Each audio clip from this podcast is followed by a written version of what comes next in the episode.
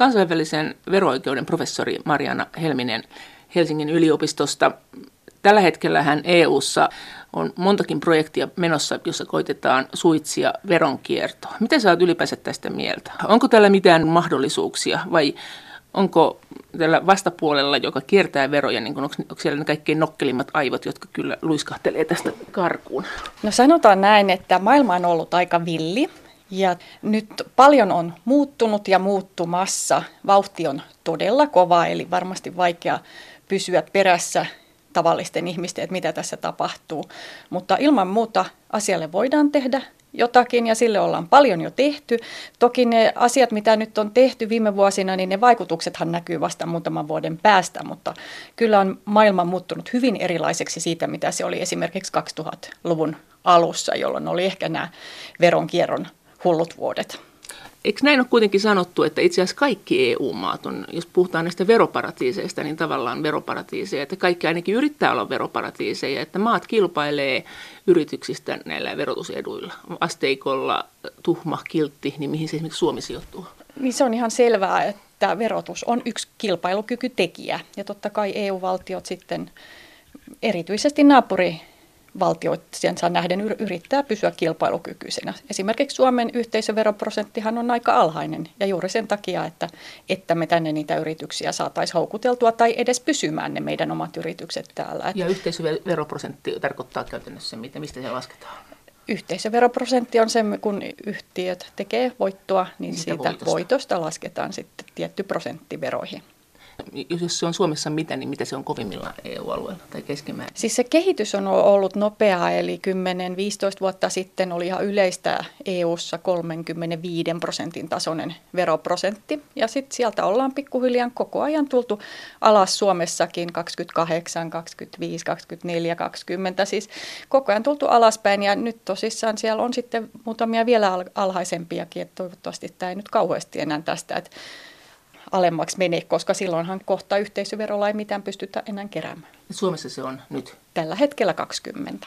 Kaikissa E U-valtioissa toki mietitään, eli kaiken näköisiä keinoja, korkovähennyksiä, immateriaalioikeuksien, aineettomien oikeuksien, patenttien erityiskohteluita, kaiken näköisiä eri, eri keinoja, millä sitten varmistetaan se, että valtio on houkutteleva kohde yrityksille myös verotuksen kannalta. Eikö tämmöinenkin käsite ole kuin salaileva valtio, verotusta salaileva? Ja Suomi oli pääsemässä semmoiselle listalle heti tämän hallintorekisteri, mahdollisen hallintorekisterisäädöksen mukaan. Mikä se juttu oli?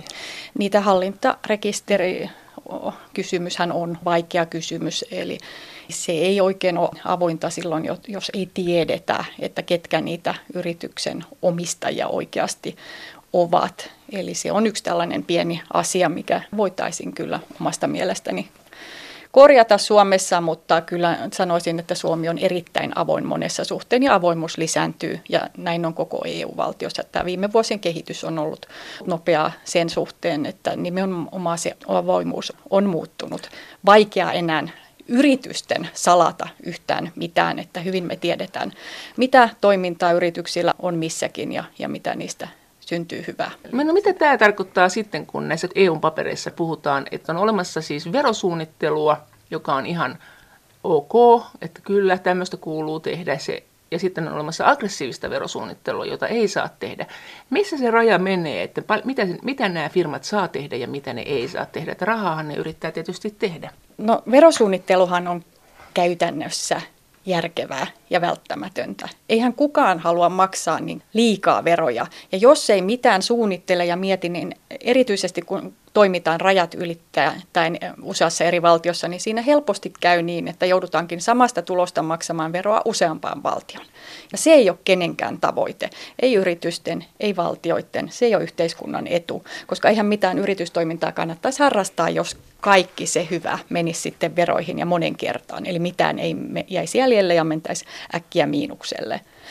Sitten kun puhutaan aggressiivisesta verosuunnittelusta, niin se on sellaista verosuunnittelua, joka menee niin kuin sallitun ja kielletyn rajamaille. Eli ei oikein tiedetä, että onko tämä nyt sitten tota, noin, niin sallittua vai eikö tämä ole sallittua. Ja pelataan sillä harmaalla alueella, niin siinä rajamailla ja aggressiivisesti, eli tietoisena siinä, että tämä saattaa nyt olla vähän liian verovetoista tämä suunnittelu, eikä sitten bisneslähtöistä. Eli tehdäänkin jotain vain ja ainoastaan nimenomaan verotuksen takia, eikä sen takia, että liiketoiminta nyt sitten vaatisi jotain tiettyjä järjestelyitä, niin silloin mennään sinne aggressiivisen verosuunnittelun puolelle. Mutta täytyy muistaa, että sekään ei vielä ole kiellettyä. Kiellettyä on vasta sitten veronkierto.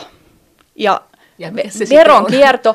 on silloin, kun tulkitaan, että se aggressiivinen verosuunnittelu on mennyt niin pitkälle, että se on meidän veronkiertolainsäädännön vastasta. Eli käytännössä se tarkoittaa silloin tällaisia täysin keinotekoisia verotussyistä tehtyjä järjestelyitä, jolla ei ole mitään taloudellista todellisuuspohjaa. Yritysten sisäiset lainat ja kuinka niitä voittoja siirrellään niihin maihin, joissa on alhaisempi verotusvaihe?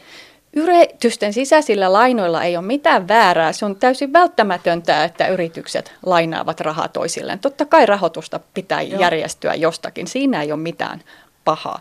Silloin, jos se tehdään pelkästään verotussyistä, niin silloin siitä voi tulla ongelmaa. Mutta toi on nimenomaan väärä lähtökohta, että voittojen siirtäminen tai... tai äh, lainojen sisäiset lainat tai siirtohinnoittelu olisi jotenkin väärää sinänsä. Ei missään nimessä ole. Se on välttämätöntä. Yritysten on pakko hinnoitella sitä sisäistä liiketoimintaa keskenään. Konserniyritykset totta kai käyvät sisäistä liiketoimintaa keskenään ja niille pitää löytää se oikea hinta. Myös sille lainarahoitukselle pitää löytää oikea hinta ja se on välttämätöntä. Siinä ei sinänsä ole mitään pahaa. Mutta milloin se on pahaa? Se, mu- Onko se joku konkreettinen esimerkki, mistä on tullut jo tuomio? No se, se on nimenomaan se raja, että silloin jos ei löydy mitään muita syitä kuin se verotus tehdä jotain järjestelyitä, niin silloin se on sitten jo kyseenalaista ja kiellettyä. Mutta eikö toikin ole aika veteen piirretty viiva? Että jos esimerkiksi lapsille saa antaa verottomasti, oliko se kolmetuhatta euroa viidessä vuodessa, ei välttämättä ole mitään muuta syytä antaa lapsille sitä kolmetuhatta euroa, kun se, että siinä säästää sen veron. Että voi olla, että lapsilla on rahaa, on semmoisia lapsiakin, ja sitten vaan niin kun jaetaan sitä perintöä pikkuhiljaa. Niin kyllähän se tavallaan täyttää noi, mitä sä sanoit, että ei ole mitään syytä, että periihän ne tämän kumminkin, että mitä näitä nyt antelee.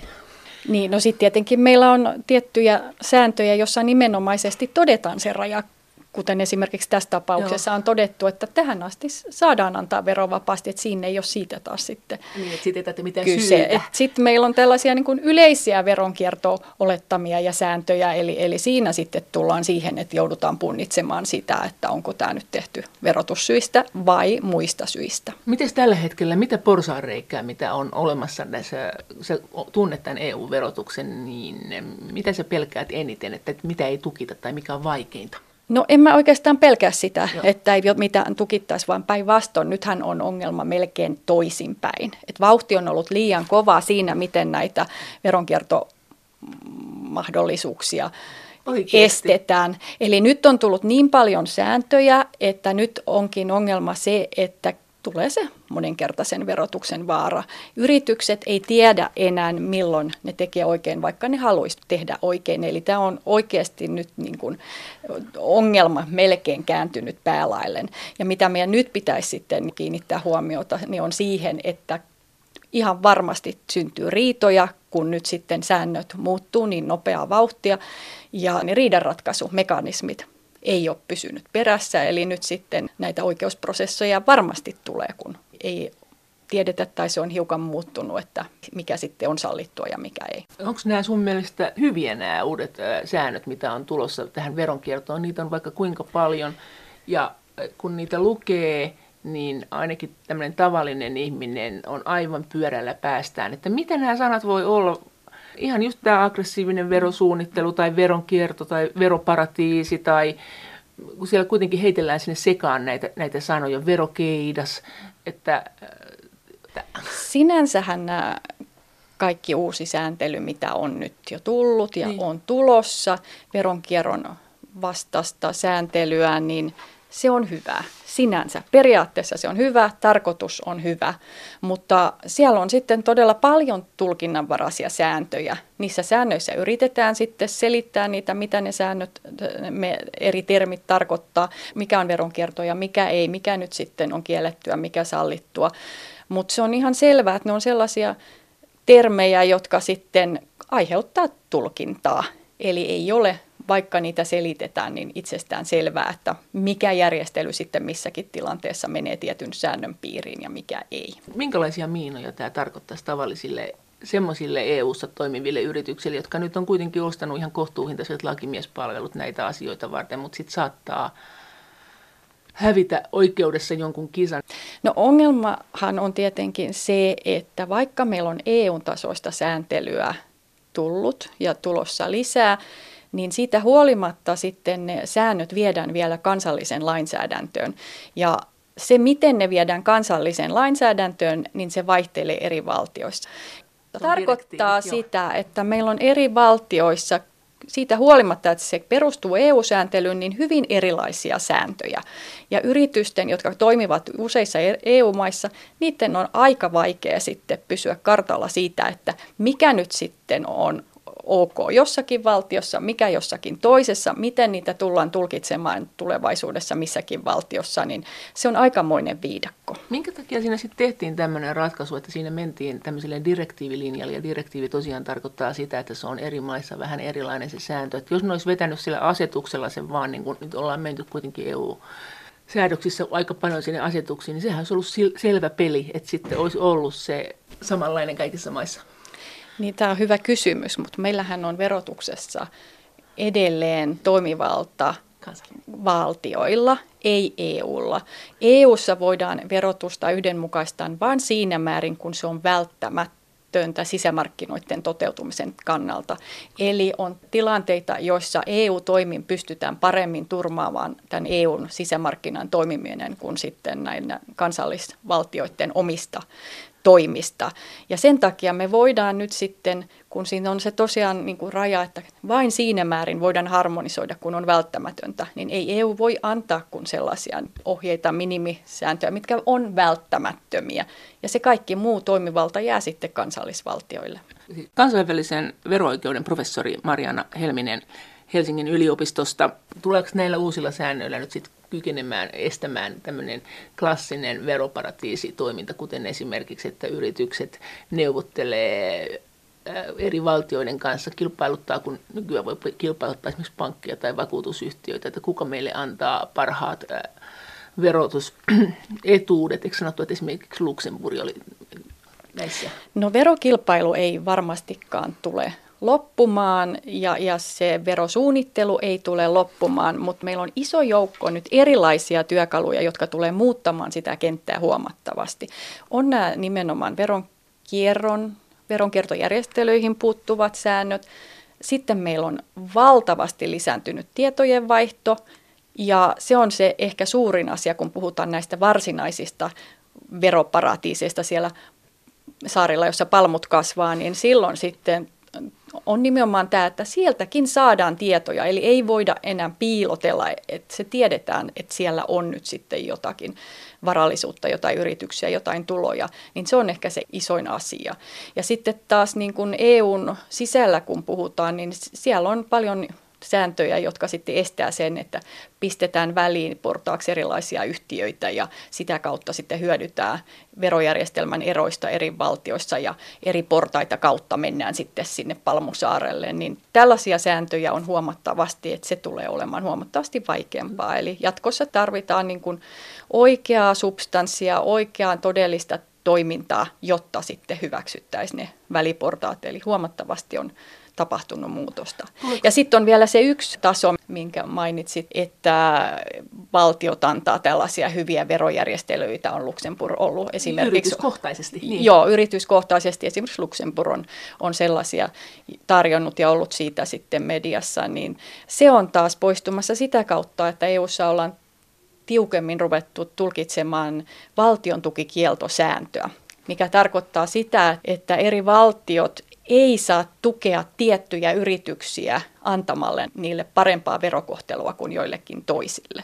Ja jos nyt saa ihan vapaasti sopia, että miten verotus menee, niin sehän on väistämättä tällainen tuki sille yritykselle, joka sit, sitten saa tällaisen harkinnanvaraisen edun. Ja siihen nyt sitten ollaan E U:ssa puututtu ja, ja se on aika jännää, että siinähän yritykset itse ei ole tehneet mitään pahaa, vaan se valtio on niitä tarjonnut näitä etuja. Että se valtio onkin siinä se, joka on tehnyt pahaa ja nyt sitten vaan yritys joutuu maksamaan siitä, että se on aika hankala tilanne. Siis joutuu yritys maksamaan, että se on ottanut tämän sinänsä laillisen palvelun?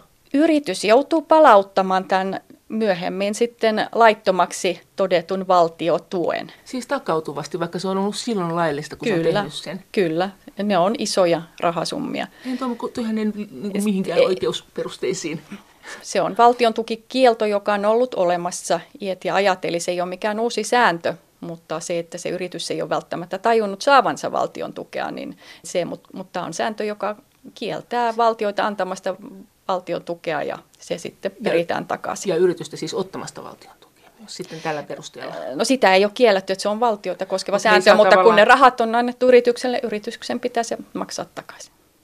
Ää, oho. Mitkä maat on kaikki antanut tämmöisiä? Kuinka suuri nuotta tästä nyt tulee?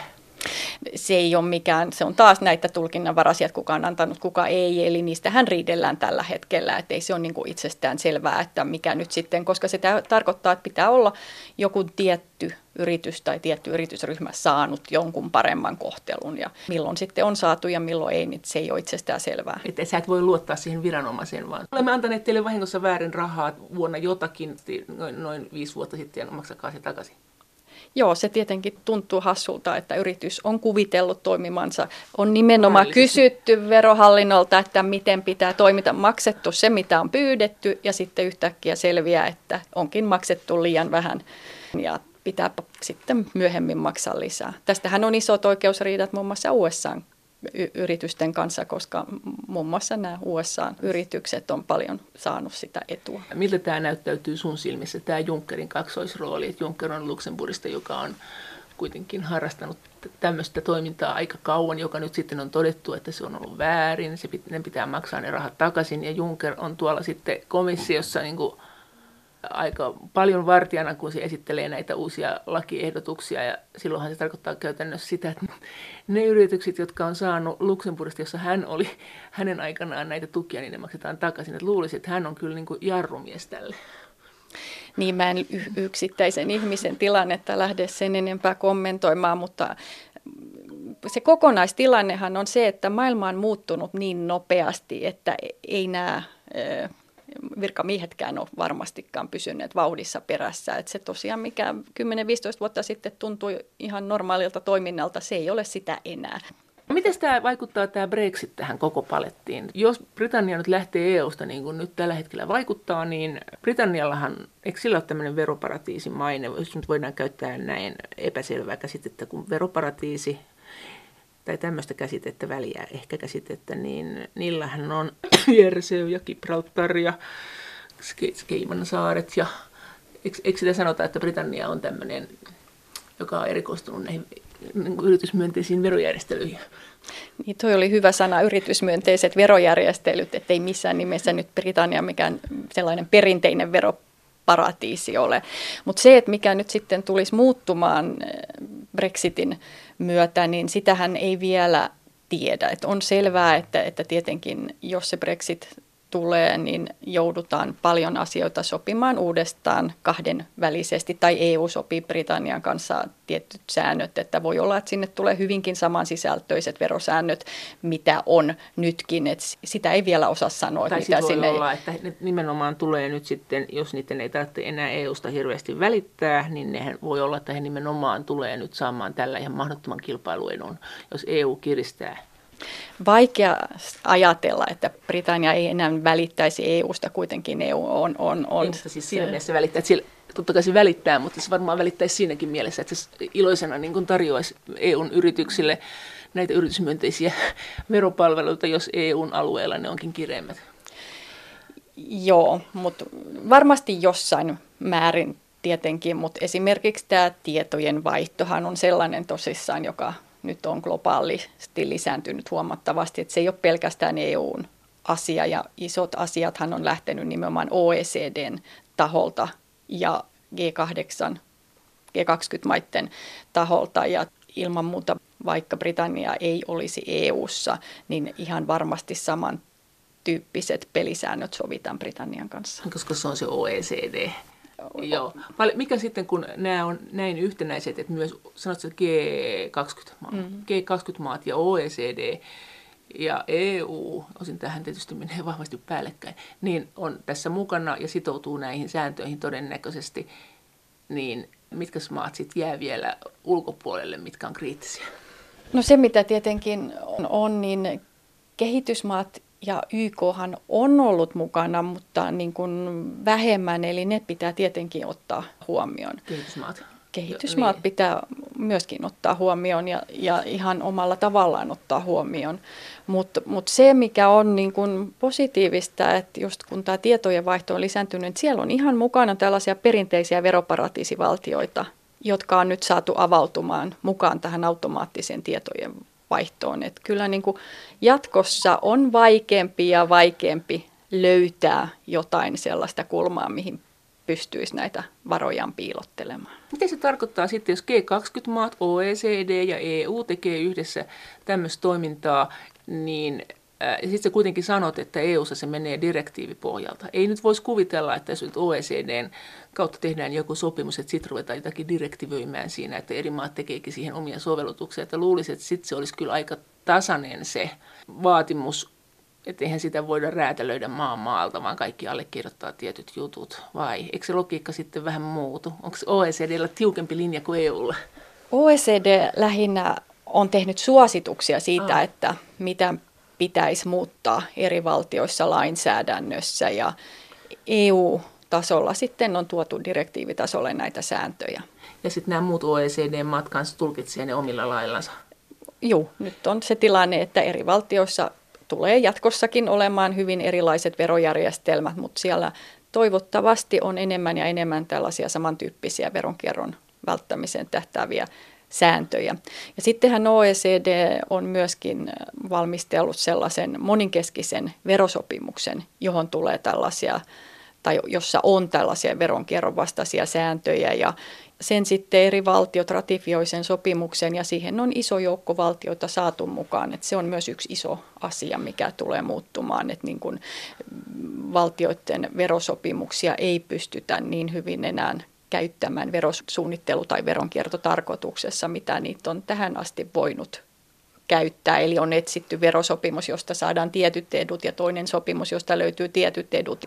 Ja sitten niin kun tehdään sellainen rakenne ja polku, mitä kautta sitten saadaan hyvin alhaiseksi se verotus. Niin tällaiseen on nyt sitten puututtu monenkeskisen sopimuksen kautta, mikä on tietenkin hyvää, että kun verosopimukset on yleensä kahdenvälisiä, niin nyt sitten on instrumentti, joka sitten on niiden päällä ja Mites? joka yhtä aikaa sitten soveltuu useimpiin sopimuksiin. Riidanratkaisu. Se sanoi äsken, että se riidanratkaisu tulee olemaan ongelma näissä. Jos meillä on tämmöinen O E C D-laajuinen tämmöinen sopimusyhteisö ja sitten meillä on E U:n sisäinen ja riitoja tulee, niin joudutaanko me rakentamaan tähän joku ihmeellinen kansainvälinen suurverotuomioistuin vai mitä me ruvetaan tekemään tämän jutun kanssa? Joo, ongelmahan tällä hetkellä on tosiaan se, että ei ole olemassa mitään kansainvälistä verotuomioistuinta. Eli jos tulee veroriita, missä saattaa olla monen valtion verotuksesta kyse, niin se yritys joutuu riitelemään kaikissa näissä valtioissa. Ja niistä kaikista valtioista voi tulla erilainen päätös. Eli ei ole mitään niin kuin takeita, että sitten saadaan se ongelma ratkaistua. Siis jopa E U:n sisälläkin vai? E U:n sisälläkin tämä tilanne Joo. on valitettavasti näin huono tällä hetkellä. Ja nyt on sitten pyritty, ja E U:ssa on esitys tällaisesta riidanratkaisumekanismista, joka tarkoittaisi sitä, että sitten välimiesmenettelyn kautta päädyttäisiin tilanteeseen, jolla sitten nämä riidat ratkaistaan ja estetään se, että yritykset joutuu kaksinkertaisen verotuksen kohteeksi. Kansainvälisen vero-oikeuden professori Marjaana Helminen Helsingin yliopistosta. Se sanoi äsken, että tässä on nyt kova vauhti päällä ja että on paljon tämmöisiä asioita, joista ei oikein tiedetä, että mikä tämä lopullinen tulkinta näissä sitten on. Niin jääkö tässä kuitenkin sun mielestä joku ihan keskeinen asia sopimatta vai onko se kysymys nyt lähinnä siitä, että kun eri maat, vaikka ehkä komissio ja parlamentti olisikin halukkaita ja onkin näköjään kovasti halukkaita kehittämään tätä säädöstyötä tiukemmaksi, niin äh, sitten kun tämä menee lopuksi niin neuvostoon, tai kun tämä menee neuvostoon, niin siellä on maita, joiden etu ei suinkaan ole se, että tämä tiukkenee, koska ne on kilpailleet, niillä on ihan, ihan selkeä niin kuin tämmöinen strategia, että ne on kilpailleet yritystoiminnasta näillä veroalennuksilla. Mitä sä oletat, että tässä käy? Nythän niin kuin ihan käsittämättömän hyvin ja nopealla vauhdilla näitä E U-tason sääntöjä on saatu menemään läpi, vaikka siellä on se yksimielisyysvaatimus näissä verodirektiiveissä, niin kuitenkin se poliittinen paine on ollut niin kova, että jotain pitää tehdä, että se on käynyt ihan selväksi, että ongelmia on ja niille pitää jotain tehdä, niin käsittämättömän hyvin niitä sääntöjä on saatu läpi. Toki siellä on jouduttu tekemään kompromisseja, jotta on saatu edes jotain läpi, eli sitten voidaan tietenkin kritisoida, että, että nyt on niin kuin liian lievät edelleen ne puitteet, missä sitten E U-valtiot voi niitä omia kansallisia sääntöjään sitten säätää, mutta kuitenkin niin kuin ottaen huomioon, miten nopeasti tämä on nyt tapahtunut, niin mun mielestä tämä on niin kuin todella hyvin onnistunut. Niitä voidaan sitten vuosien varrella edelleen kehittää, mutta se, että nyt niin kuin näin nopeasti ollaan ihan ennätysaikatauluissa saatu E U-direktiivejä edes jotain aikaiseksi, niin se on todella hienoa. Mitä siellä on itämässä suuria kiistoja? Mitä ei ole vielä käsitelty? Ei siellä siltä, vaan se on nyt tämä, esimerkiksi tämä välimiesmenettely on, että miten laajasti se saadaan menemään läpi ja jotain näitä maakohtaisia raportointeja ja muita, mutta kyllä ne on niin kuin tulossa. Isohan on tietenkin se, mitä E U:ssa on jo pitkään rakennettu, on tämä yhteinen yritysveropohja. Eli, ja, eli se olisi niin kuin sama logiikka, kun yrityksiä verotetaan, mutta prosenttimäärä voisi vielä olla eri, eikö niin?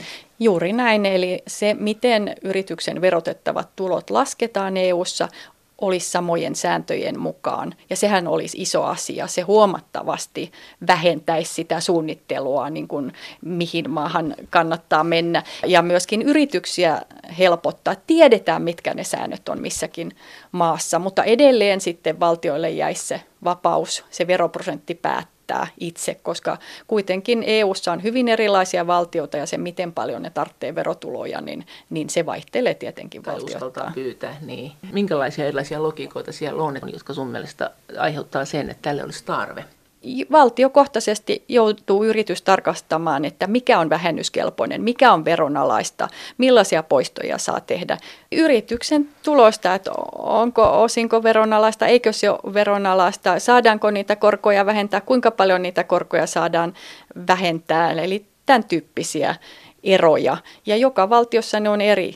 Ja tietenkin silloin, kun ne on eri, niin sitä pystytään myös verosuunnittelussa hyödyttämään. Ja sitten kääntöpuolena siitä on niin kuin se haitta ja vaara, että tulee sitä monenkertaista verotusta, kun sitten ei tiedetäkään, että toisessa valtiossa olikin erilainen sääntely. Ja se hallinnollinen taakka on myös valtava, kun joudutaan sitten selvittämään niitä kaikkien eri valtioiden lainsäädäntöä erikseen. Eli kyllä se viime kädessä olisi sekä valtioiden että yritysten etu saada tällainen yhteinen veropohja. No miten sä, kun sä katsot tätä E U:ta, niin mikä sun mielestä on edistyksellisin veromaa ja mikä ei, tai mitä, mitä eroja niissä on? Ehkä tämä edistyksellinen niin ei on väärä, mutta millaisia erilaisia logiikoita siellä on? Niin valtiot on hyvin erilaisia ja tosiaan täytyy muistaa, että et myös ne niin kun taloudet on hyvin erilaisia, että niin kun ne on kooltaan hyvin erilaisia E U-valtioiden taloudet ja myös sitten se, että kuinka suuri julkisen talouden osuus on missäkin valtiossa, se on hyvin erilaista, että se millainen hyvinvointivaltio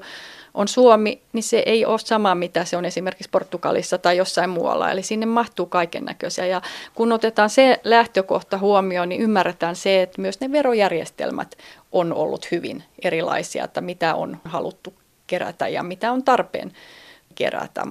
Ja sitten tietenkin, jos puhutaan niin kuin isoista talouksista tai pienistä, niin niiden pitää tietenkin ihan eri tavalla kilpailla. Että jonnekin Saksaan yritykset niin kuin luonnostaan sijoittuu, mutta sitten taas tänne reuna Suomeen, niin ei samalla tavalla. Meidän pitää eri lailla toimia. Sitten on jotain näitä ihan minivaltioita, jotka on nimenomaan keksinyt sen, että verotuksella he saa sitä toimintaa sinne, koska muuten siellä ei olisi niin kuin mitään erityistä syytä olla juuri yritysten niissä valtiossa. Et silloin puhutaan just jostain tällaisista Luxemburgista tai, tai Malta. Hyvä esimerkki, että et nimenomaan verotus on kilpailukeino. Entäs nämä meidän arvonlisäverot, joista itse asiassa kertyy aika suuri osa verotuloja, niin ne on ilmeisesti Suomessa aika korkeat. Eikö se ole näin, että arvonlisäverot pitää olla koko E U-laajuisesti tietyllä logiikalla, joka on tasainen koko E U:n alueella, mutta sitten ne prosenttimäärät, ne maat saa määrittää itse.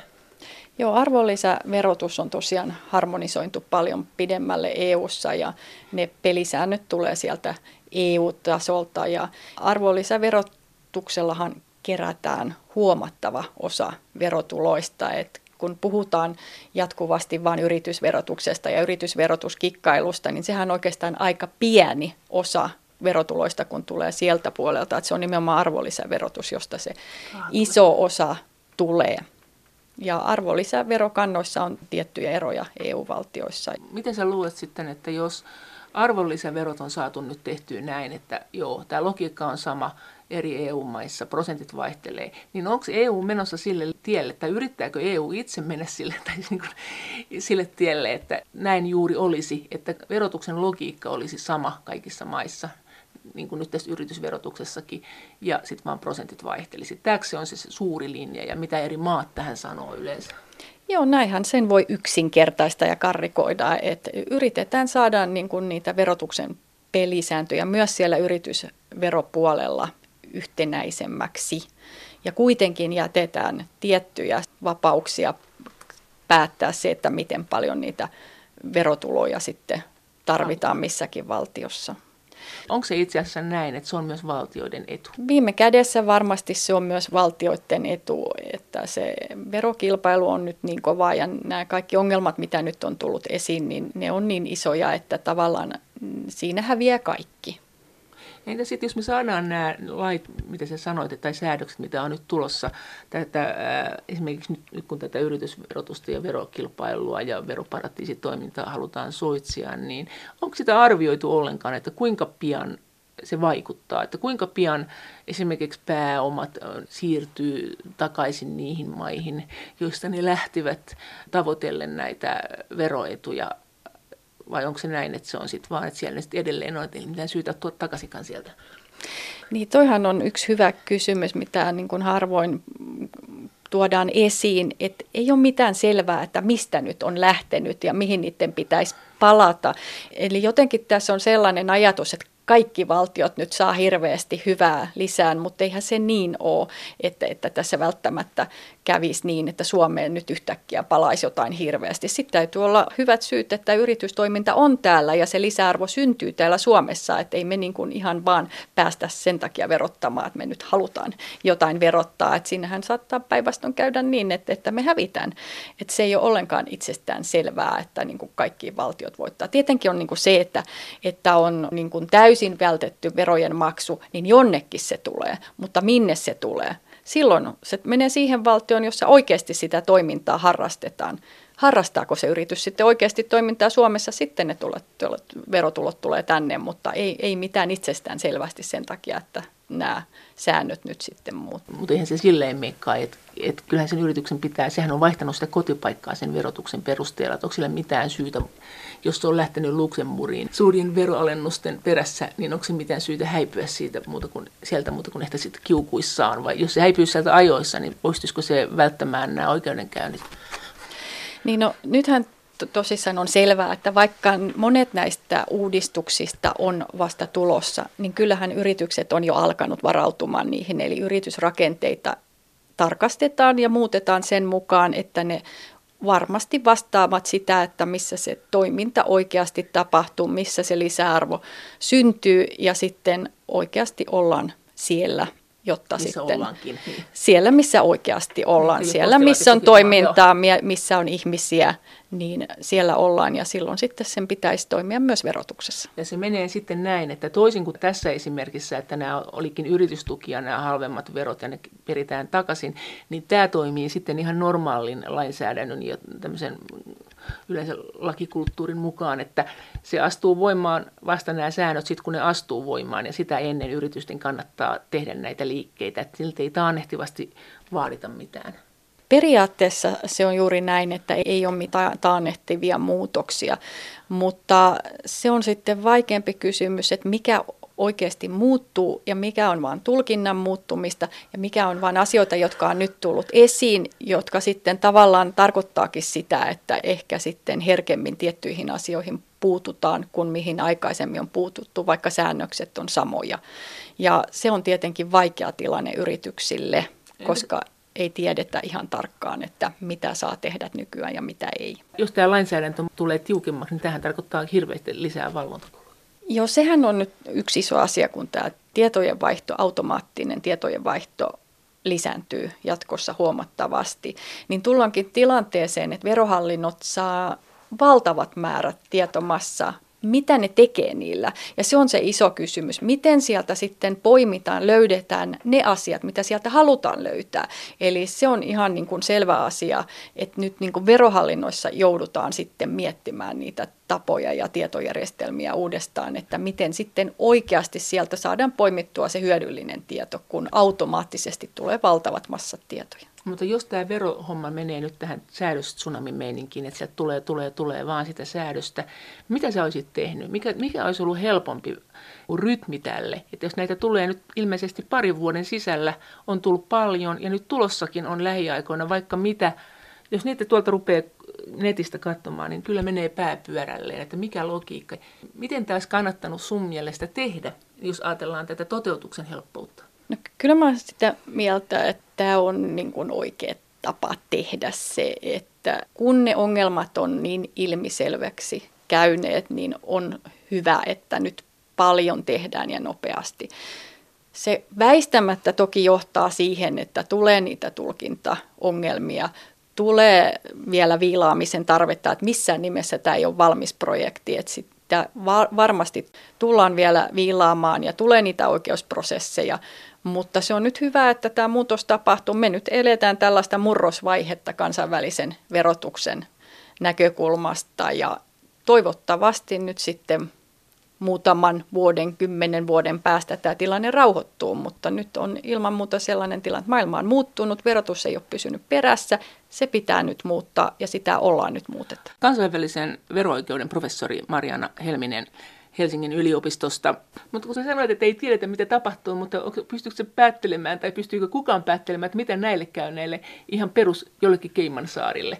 Mitä niille käy, että tämmöinen veroparatiisitoiminta kielletään? Että niin eihän tietenkään mitään valtiota verokeitaat mukaan lukien kielletä sitä verojärjestelmää tekemästä houkuttelevaksi. Eli ei meillä missään nimessä niin kuin veroparatiiseja tai, tai edullisia verojärjestelmiä olla sinänsä kieltämässä. Että se mikä on se muutos on se, että sen täytyy toimia avoimesti, eli sieltä täytyy saada ne tiedot, jotta pystytään sitten päättelemään, että onko siellä jotakin vai eikö siellä ole jotakin ja, ja kenelle ne verotulot sitten kuuluisivat. Onko tämä sitten kansankielessä, kun on tämmöinenkin sana kuin verokeidas, niin onko se sitten, jos veroparatiisi on semmoinen, että siellä voi olla ihan laillisesti yrityksiä, matalan verotuksen houkutteleminen, onko verokeidas sitten tämmöinen niin kuin sala? Salaisuuksien verhoama juttu, onko se, onko se eri asia vai onko se sun mielestä ihan sama asia? Kyllä kai verokeidas ja veroparatiisi on se sama, mutta se nimenomaan mihin se on perustunut on ollut se näissä perinteisissä verokeitäissä tai perinteisissä veroparatiiseissa, että sieltä ei sitä tietoa ole saatu. Eli sitä on voitu käyttää verotuksen lisäksi myös sitten erilaiseen rikolliseen toimintaan, niin se on se iso juttu, mikä nyt on tapahtumassa, että ollaan avaamassa myös näitä verokeitaita sen tiedonsaannin osalta. Miten Sveitsi? Myös Sveitsissä ollaan avauduttu, eli tämä paine on ollut niin ko- kovaa, että myös sieltä sitten ollaan tietoja jatkossa saamassa. Siis esimerkiksi tällaisia tilitietoja verotusta varten ihan eri tavalla kuin aikaisemmin, että et on e- myös Sveitsi lähtenyt mukaan näihin automaattiseen tietojen vaihtoon. Niin kun sä oot muistaakseni sanonut joskus aikaisemmin, että kaikki maat ovat tavallaan veroparatiiseja, koska ne kilpailevat keskenään tästä verotuksesta. Ja mikä on se Suomen erikoisuus? Kun nyt on vähän silleesti semmoista ollut ilmassa, että Suomessa on oltu vähän silleen muikien näköisinä, että just tällaista, että mm, no, meillä nyt oikein muita kilpailuetuja ole. Niin millä tavalla Suomi on edullinen maa yrityksille? Sanoit kyllä jo äsken, että toi on toi. Niin kaikissa valtioissahan on tosiaan se oma kansallinen verojärjestelmä ja se tarkoittaa sitä, että tiettyihin tarkoituksiin löytyy eri valtioista edullisia kohteluita. Ja esimerkiksi Suomessahan tyypillisesti käytetään päädyttiin viime aikoina tai viime aikoihin asti korkovähennyksen ja konserniavustuksen yhdistelmää eduksi. Eli se oli sellainen Suomen verolainsäädännön piirre, joka sitten mahdollisti sen, että yritykset pystyivät tyhjentämään niin kuin tavallaan voittonsa täysin Suomesta, eli pystyttiin konserniavustus ja verovähennys, korkovähennys kuittaamaan keskenään, ja lopputulos oli se, että veroa ei tarvinnut maksaa lainkaan. Eli siis raha vietiin sisaryritykseen muuhun maahan ja pystyttiin siirtämään sitten. Ja mikä se korkovähennys siihen sitten tässä, tässä niin koktailissa oli? Mitä, ne, mitä, millä se, mitä sillä sitten vielä tehtiin siinä? Siis se tarkoitti se korkovähennys sitä, että suomalaisen yhtiön verotettavasta tuloksesta vähennettiin se korko, joka tarkoitti sitä, että kun oli isot korot, niin ei jäänytkään sitten Suomeen mitään, mistä pitäisi veroja maksaa. Ja eikö Virossa ole tämmöinen malli kuitenkin, joka on edullinen, että yritykset ei juurikaan maksa veroa muuta kuin sitten vasta, kun se yritys loppuu tai myydään, niin sitten siitä maksetaan se myyntivoitto? Kyllä, Virossa maksetaan sitten yhteisöveroa vasta sitten, kun voittoja otetaan pois sieltä, ulos sieltä yrityksestä. Pystyykö sen tekemään sitten silleen, että, että siirtää sen yrityksen Suomeen taas, jossa on sitten taas niin kuin edullisempaa lopettaa se yritys? Siinä loppusuoralla. No kyllähän meillä on, on kaikkeen näihin säännöt, että kyllähän ne on otettu huomioon ja ne koko ajan on tiukentumassa. Eli täytyy muistaa, että, että niin kuin maailma on menossa siihen, että ei pysty yrityksiä käyttämään pelkästään niin kuin kuorena jossakin näinä postilaatikkoina. Että se toiminnan pitää olla siellä. Ja silloin vasta niitä yrityksiä pystytään käyttämään hyväksi. No, Hollanti on ollut semmoisessa maineessa, että se on kanssa erittäin yritysystävällinen. Mikä se niiden jippo sitten on? Jos Luxemburgilla oli tämä ää, yrityskohtainen verotuksen räätälöinti, niin mitäs Hollanti osaa tehdä?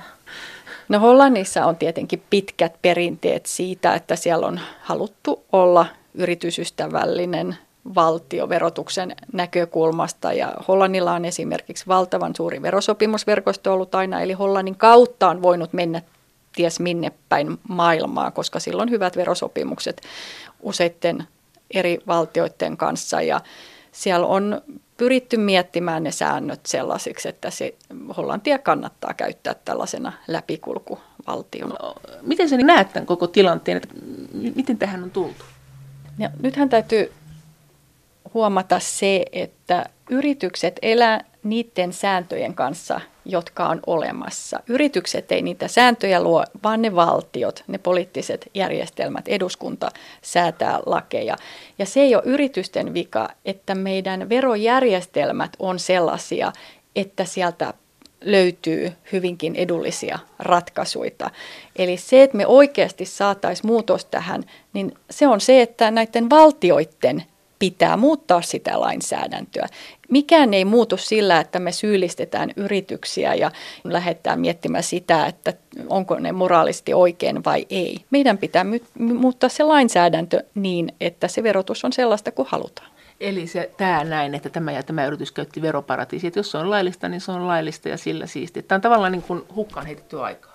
Niin totta kai voidaan myös sitä, niin kuin mikä on eettistä ja mikä on moraalista, mutta, mutta jos lainsäädäntö on huonoa, niin se ei ikinä korjaudu sillä, että me vaan syyllistetään niitä, jotka käyttää sitä huonoa lainsäädäntöä. Meidän pitää se huono lainsäädäntö muuttaa.